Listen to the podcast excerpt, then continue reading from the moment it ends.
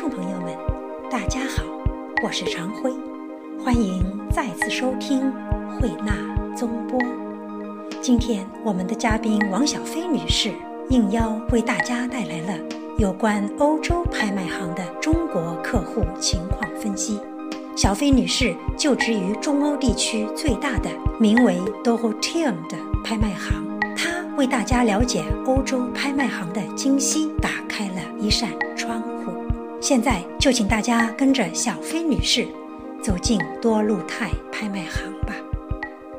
小飞女士，啊，能否请您为我们的听众介绍一下您所在的这家欧洲拍卖行？可以，呃，这家拍卖行呢，它的那个德语名字叫 Dorotheum，在大陆注册的那个名字叫多路泰，多少的多，福禄的禄，泰山的泰。这家公司是那个欧洲一家非常古老的拍卖行，它是一七零七年，当年由那个圣罗马帝国的皇帝约瑟夫一世当时下令成立的。那时候它并不是一个拍卖行，而只是那个当时的一个国家机构，是用来为当时那些说手工业者啊什么的，就是那那个阶层提供一些资金的。后来慢慢慢慢的发展了拍卖业务，就是那些手工业者啊什么，他们就会拿一些值钱的东西，比方说珠宝啊、银器、金器这种，到这个国家机构来换，就是作为抵押吧，就是换取一定的资金。有时候有的人还不上了，这些东西就会被拍卖，这就后来慢慢发展的这个拍卖业务。这是这家拍卖行最早最早的前身。也就是说，如果从那个时候开始算起，这家拍卖行已经三百多年了。它现在已经是中欧吧，中欧最大的一家，一直都在很稳定的向前发展。现在它那个就是在像欧洲很多国家都有的是那个分公司，有的是办公室，有的是分支机构。最近几年呢，我观察到哈多路泰啊，常常有来自亚洲的拍卖品，好像你们还举办亚洲展品的专场拍卖会，这是一个新现象呢，还是说在多路泰的几百年的拍卖历史中间，一直有一些来自亚洲的拍卖品？呃，这家公司呢，它一直其实就有那个亚洲的东西。二零零六年以前，它是有那个亚洲专场的。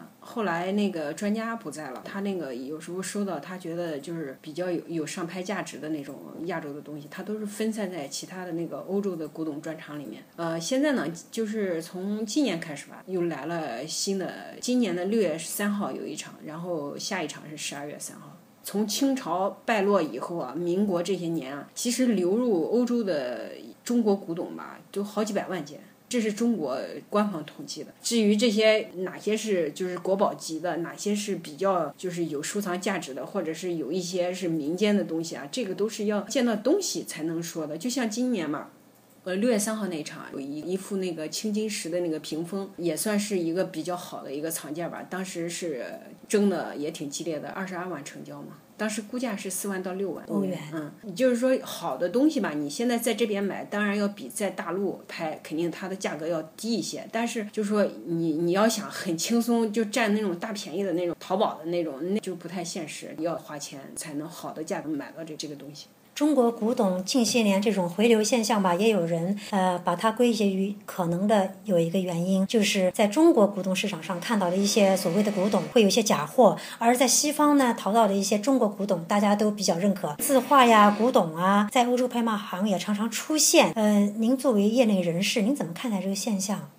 啊，这个呀，就是说国内这些这些年啊，现在出国旅游比较容易了，他们就是到欧洲来淘宝，这个是很正常的。而且对于这边的那个古董店啊，还有那个拍卖行啊，也都是一非常受欢迎的，因为毕竟是件好事嘛。但是我觉得啊，来淘的人啊，他们本身最好是在这方面有一定的研究，不要冒冒失失的看到，就是说好像是中国的东西，自己水平不怎么样，这样的话其实还是非常非常容易买到假的。不是说这边所有的东西都是那种就是拿回国就能多少倍翻倍的那种卖出去。刚才您说在欧洲市场淘中国古董也有可能会是假的，这个假的从何而来呢？因为我觉得哈，我个人觉得哈，就是说古董市场是一个流动的市场，有可能香港那边啊也会有很多那种赝品啊，它流到这边来，造成一种迷惑，这这也是否完全有。如果这些藏品它它是只是古董市场流通的那种东西，而不是说很久以前那个欧洲的藏家他们自己家里面藏的一些中国的东西，那就完全有可能是假的。近二十年吧，这个中国古董涨价太太快了，现在就是说这些呃赝品啊什么的就泛滥嘛，而且有时候欧洲的一些古董店的人，他们的水平也不是很高，然后就认为那些是古董，给他收进来了。你你如果你中国的游客来淘宝的再看到了，你就认为是中国的古董再淘回去，那肯定就买到假的了呗。就是说最好是自己就眼力好，最好是不要乱淘。在欧洲的中国古董哈，它一般是哪些宝贝呢？一般都属于哪些朝代呢？哪一个朝代的都有，就是也有唐朝的，也有宋朝的、元朝的，这都有可能出现。哪一些也是一个非常广的，在欧洲可能那杂件儿比较多吧。嗯，那种真正的字画呀什么的倒是挺少见的。杂件儿主要指哪些？玉器啊，青铜雕啊，青铜器啊什么的，在国内可能属于一个一个的专场，但是它这边就挺杂的呢，有那种小的，比方说象牙雕啊什么的，这这在这边其实应该以前国内也都是属于好像杂项专场吧，现在都可能因为古董的那个上拍的那个业务分的，现在我看国内也是分的越来越细，现在都有自己的专场了，连那个铜镜什么的都有自己的那个专场了。瓷器类呢多不多？瓷器类也有。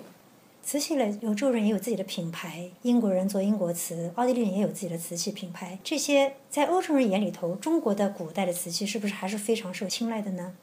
这个是不一样的，就是说欧洲人虽然有欧洲的品牌，但是那个中国的瓷器，它的那个历史要比欧洲的那瓷器早很多。而且就是说，欧洲的藏家他可以就是在收藏那个收藏欧洲瓷的同时，他也不排斥中国的瓷。有好多也是反而只专门收藏中国瓷而不收，就是说对自己欧洲的这些瓷器道路好像分的挺开的。他如果收欧洲的瓷嘛，那就是欧洲瓷了。然后他他有时候就喜欢亚洲的东西，有些人就专门买亚洲的东西。这个家具类呢，中国的古代的红木家具在这儿是不是也常常能淘到一些好东西？啊，有，呃，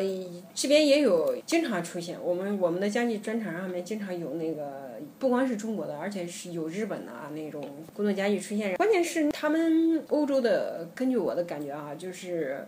欧洲的这些专家呀，他们对这个木材。判断的不是非常准，就是说欧洲的家具，它本来对木木材的要求也不是像中国的家具那样有名贵的那家具啊，它一定是用那种上等的木材啊，黄花梨啊、紫檀啊这种。当然了，这边也是用硬木，但是不一定要求非得那么名贵，而且它基本上讲的是做工，就是外面那个呃讲的是那种各个时期的那种风格啊，还有雕的那个样子，以及外面那个配件什么的。而且它经常这边的家具是带贴面的，那个贴面本身就是一个艺术，所以说它完全贴起来以后，你根本你就是再好的木材，你在里面其实也看不到。它不像那个中国的古董家具，它是讲究那个木材天然的那个纹理，就是像把那个融入大自然的那个感觉，就把那个东西天然的东西那一面给它表现出来。它这边不是，它这边就是说好多好的家具全部都是带贴面的。贴面是不是种保护层呢？以防虫蛀什么？呃，这只是其中的一个原因。另一方面，它是为了就是更好的能各种图案呀起装饰的那个，就是让它更漂亮，就更符合这些设计师他当时那个创作这个家具的时候，他心里想象的那种最后的那个效果。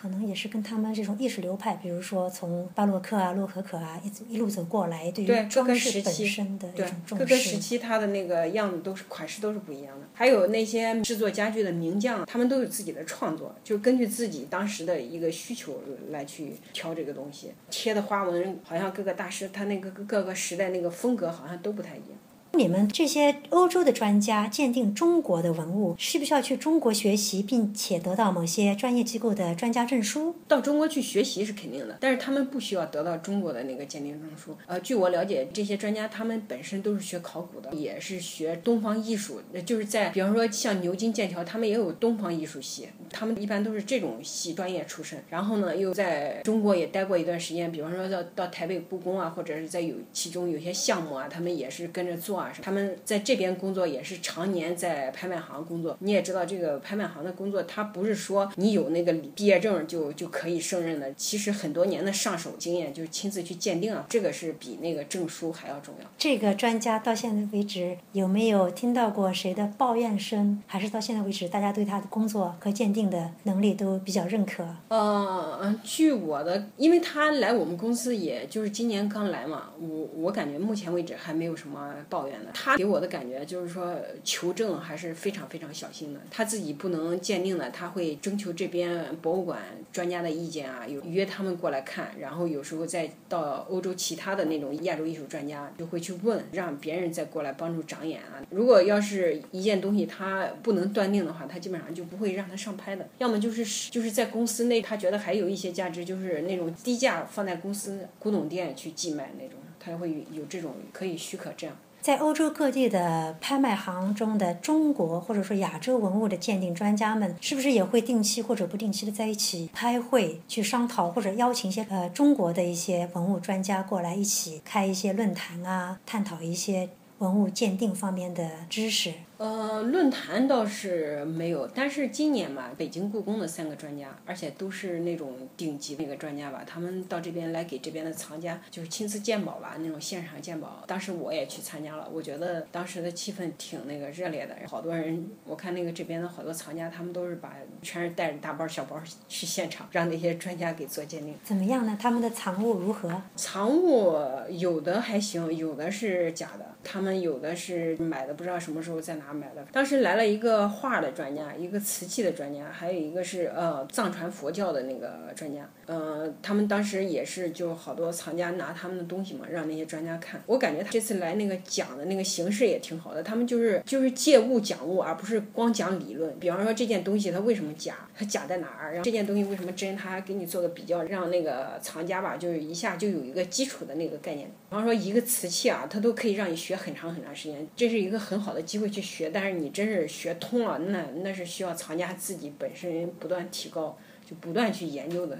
那您当时在场的时候，有没有哪一个案例，或者说哪一件瓷器，它的鉴别过程让你觉得记忆深刻，甚至现在能够为我们听众讲两句？比如说一件瓷器在手里头，有哪些特别的特征可以证明哪些是伪造的迹象？当时我印象当中吧，那个北京故宫的专家他就拿了一一个瓷器，他就说这个是。写的虽然是乾隆时期的款吧，然后它为什么是假的呢？就是说那当时呃景德镇的瓷器啊，一般都是那个时代，当时它那个窑土含铁的那个成分比较高，在当时烧出来那个瓷就是颜色不可能那么漂亮。它如果太漂亮了，反而不是真的。当时那个讲那个细节很让人折服，你知道吧？就是他对那个对那个当时的技术，在那个年代就没法。后来当然了，就是清后期的时候，就是那些制作工匠们在不断的想尽一切办。法就是把那个呃窑土里面的那个铁给吸出去，经常会洗那个窑土，土在捏成坯之前，它要经过很多加工，就很多手续。当时那个专家讲了一个非常细的那个制作过程，给我的印象很深刻，因为我觉得他他之所以能成专家，他对当时那个制作环境、制作工艺以及器型特点，他都是非常非常了解的。当时有一个那个藏传佛教的那个专家吧，他就说教大家一个最基本的常识：如果这个佛像啊，人家给你一个你都从来没见过的，你就不要。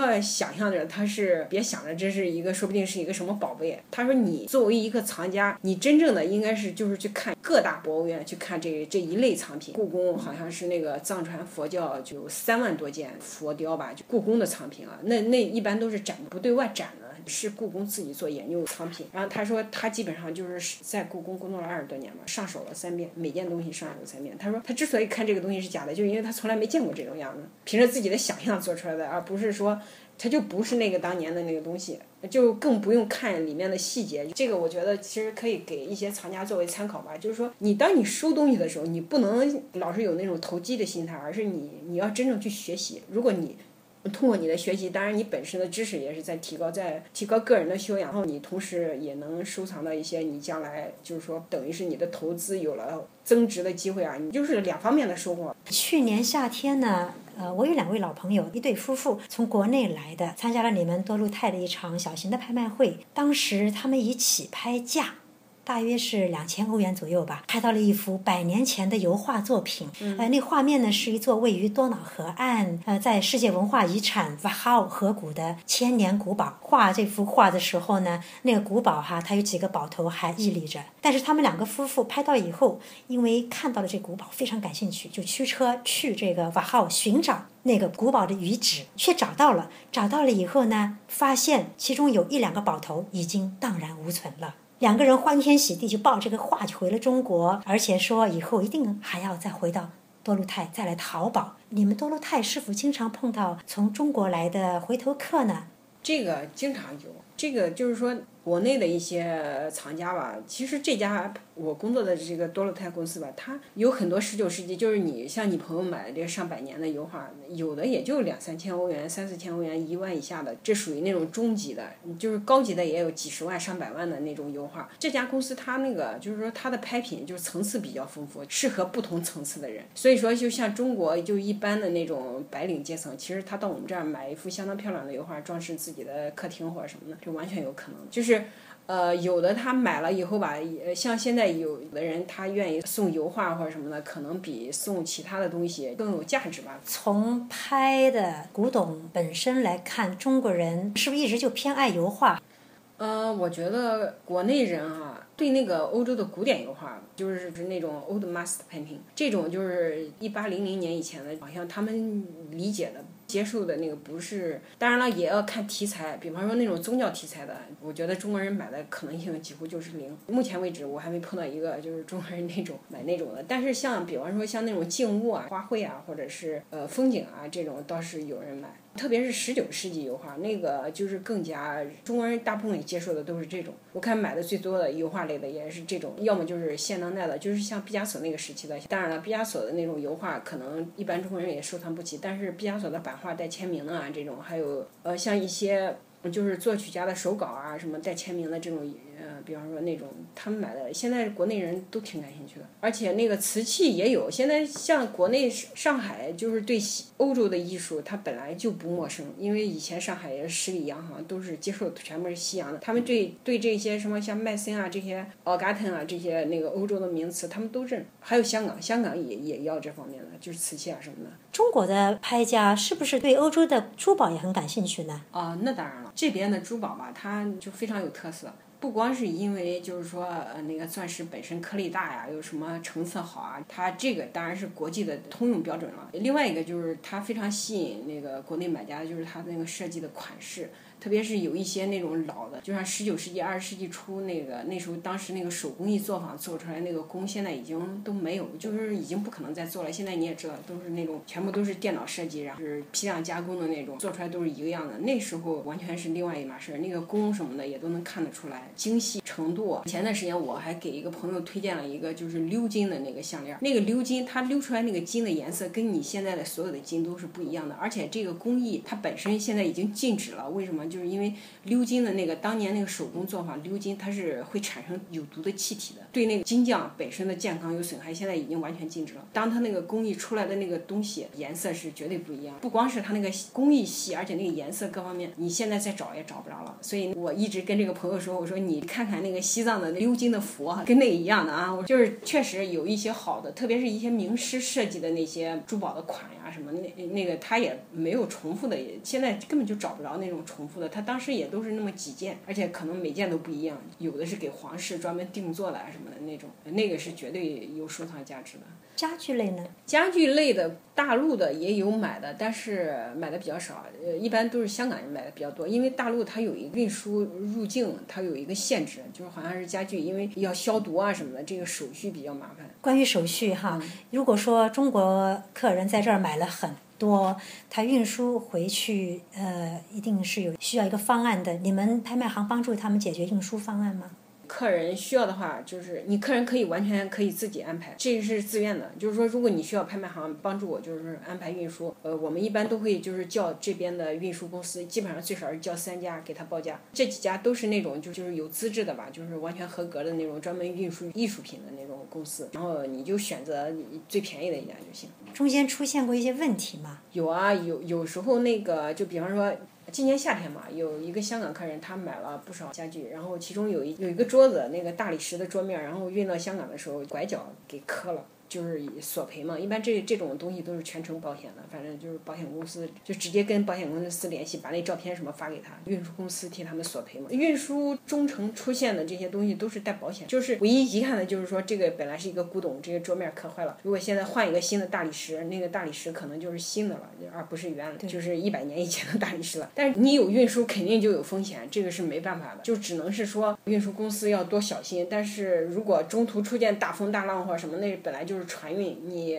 万一他哪个地方划了或者是磕了，那也是没有没有办法的事情。就碰到这种情况，客人们都能够理解。那么有没有出现，比如说客人在海关碰到问题，跟你们拍卖行之间引起一种不愉快，甚至打官司这种情况？这个以前也有过。中国海关那边是什么情况？你在买东西之前，应该这个其实是买家自己的责任，他应该先问清楚，能能不能直接运进关，手续复不复杂，哪个地方入境比较好。这个就是他应该自己打听清楚。以前我有时候客人跟我问，我还挺热心的跟他们解释怎么，就是说其他客人都是什么情况呀，怎么都是怎么运去的。后来我发现吧，这个反而容易造成误解。我都是跟他们自己说，让他们自己去搞清楚。因为我们现在也都是等于是在欧洲，对中国毕竟了解的少，特别是像如果买家具啊，或者是那种大型的油画或者什么，你就应该自己在国内，特别是自己从哪个港入境，这个一定要先问清楚。我啊，每次带中国朋友去看你们的那。拍卖行都会看到他们，真是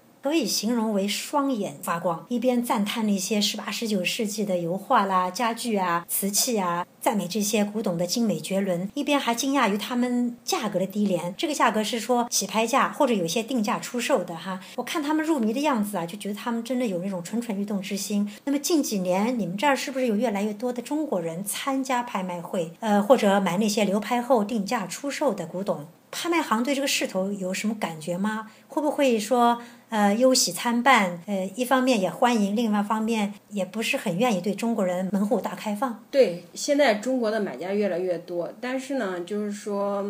呃，拍卖行当然是欢迎了，但是呢，有一些中国的买家啊，在这个付款方面吧，他就比较那什么。当然，现在就是说贵重的那个拍品啊，就是拍卖行要求付保证金，这个是无法改变的事实了。根据以前的惨痛教训，曾经发生的吧，就是买家买了，他成功竞拍到以后，他那个不付款嘛，不认账。以前确实发生过那么两三次吧，但是根据这两三次，拍卖行就已经。把那个就是等于是对中国人的那个操作嗯方式吧，全部都改变了。就是说肯定要收保证金，呃，就是如果是那种几千块钱以下的、几百块钱的那个是没必要，但是就是上万块钱的或者什么，他是肯定要求就是先付一定的保证金才能参加的。而且现在那个贵重的拍品嘛，以欧洲的一些买家，我们也是也同样要求那个什么，因为一般人家送拍的那个卖家，他们基本上就是说都是呃在一个月就是成交以后要要付账的，我们就必须把这个钱付给卖家，所以。说你必就是哪怕是欧洲的买家，也是需要他提前预付保证金的。呃，中国人啊，他一般如何参加拍卖呢？是亲自来欧洲，还是电话参拍？啊，都有。这家公司它是这样的，比方说啊，你在网上看到了我，他因为那个拍卖所有的拍卖会在在线都有图录嘛，都是提前一个月就可以浏览的那种。你要看中一件东西，你可以先问我们要那个专家的鉴定报告以及细节照片，看它有没有损啊或者什么的。就是说，如果你看好了以后，当然了，你要是本人在的话，你你欢迎你来现场，因为它都是提前一一个星期嘛，最少展一个星期再拍钱。你就看实物，实物就是说，如果你看好了，你就是在拍的那个那个时间点，如果你没法到现场来，你可以事先填张。表交上来，表上你也可以写你最高出到多少钱，拍卖师到时候现场的时候会替你慢慢掌握，就是呃起拍价，比方说是五百块钱，如果你你说最高出到一千，多了一千我就不要了，也不是说你肯定一千才能拿到，而是比方说五百块钱，现场没人跟跟这个客人争，那么这个客人也就是五百块钱成交。比方说现场有一个人家出到五百五，这个拍卖师就会看他的最高出价，然后替他出到六百，如果六百那个不争了或者不要了或者什么的，那他就是六百拿到。一般起拍价超过四百五，你也可以要求电话参加。工作员工现场联系到这个买家，就跟他说啊，还有几个号就到你的了，你你那个等一下别挂哈，然后到你的时候跟你说现场一个竞拍一个什么情况，有几个人同时在喊要这个东西，拍卖师呃现在价格到什么时候了，我能不能替你出到多少？要是要的话，就是现在是多少多少，就是这种替他出价，就跟那个客人在现场是没什么区别的。刚才您提到这个交保证金的问题，如果他只是电话参拍。他什么时候交这个保证金呢？在开拍之前要保证他已经这个保证金已经交了。就是一般如果你已经转账了，就是这个钱可能还没到账，但是你如果有那个银行的那个银行盖戳的那个。保证金是百分之多少呢？保证金一般是最低估价的一半儿，最低估价和起拍价是两回事。起拍价一般都会低于最低估价。比方说这个估价是一万到两万，这起拍一般都是八千或者是六千。这还要看那个卖家他有有没有设那个限售价。比方说卖家有时候很可能就是有的拍品最低估价就是卖家的限售价，这个时候呢基本上就八千起拍。如果要是在卖家没有设限售价的情况下，它就是那个起拍价就是最低估价的一半儿，就是五千起拍。谢谢你，小飞女士，非常感谢你接受我们慧纳中国的采访。不客气，不客气，谢谢哎谢谢你，谢谢。了解欧洲拍卖行的古董行情和拍卖规则，不带着外行淘宝的心态参与拍卖，保证所拍古董的安全运输等等问题，应该是中国客户打进欧洲拍卖行之前的必修课。希望慧纳宗波对王小飞女士的访谈，给来欧洲参拍的中国朋友提供了一些有用的建议。希望喜爱西方古董的朋友们，今后能够更加畅通无阻的参拍，满意而来，满意而归。各位听众，今天的节目到此结束，感谢收听，我们下次再会。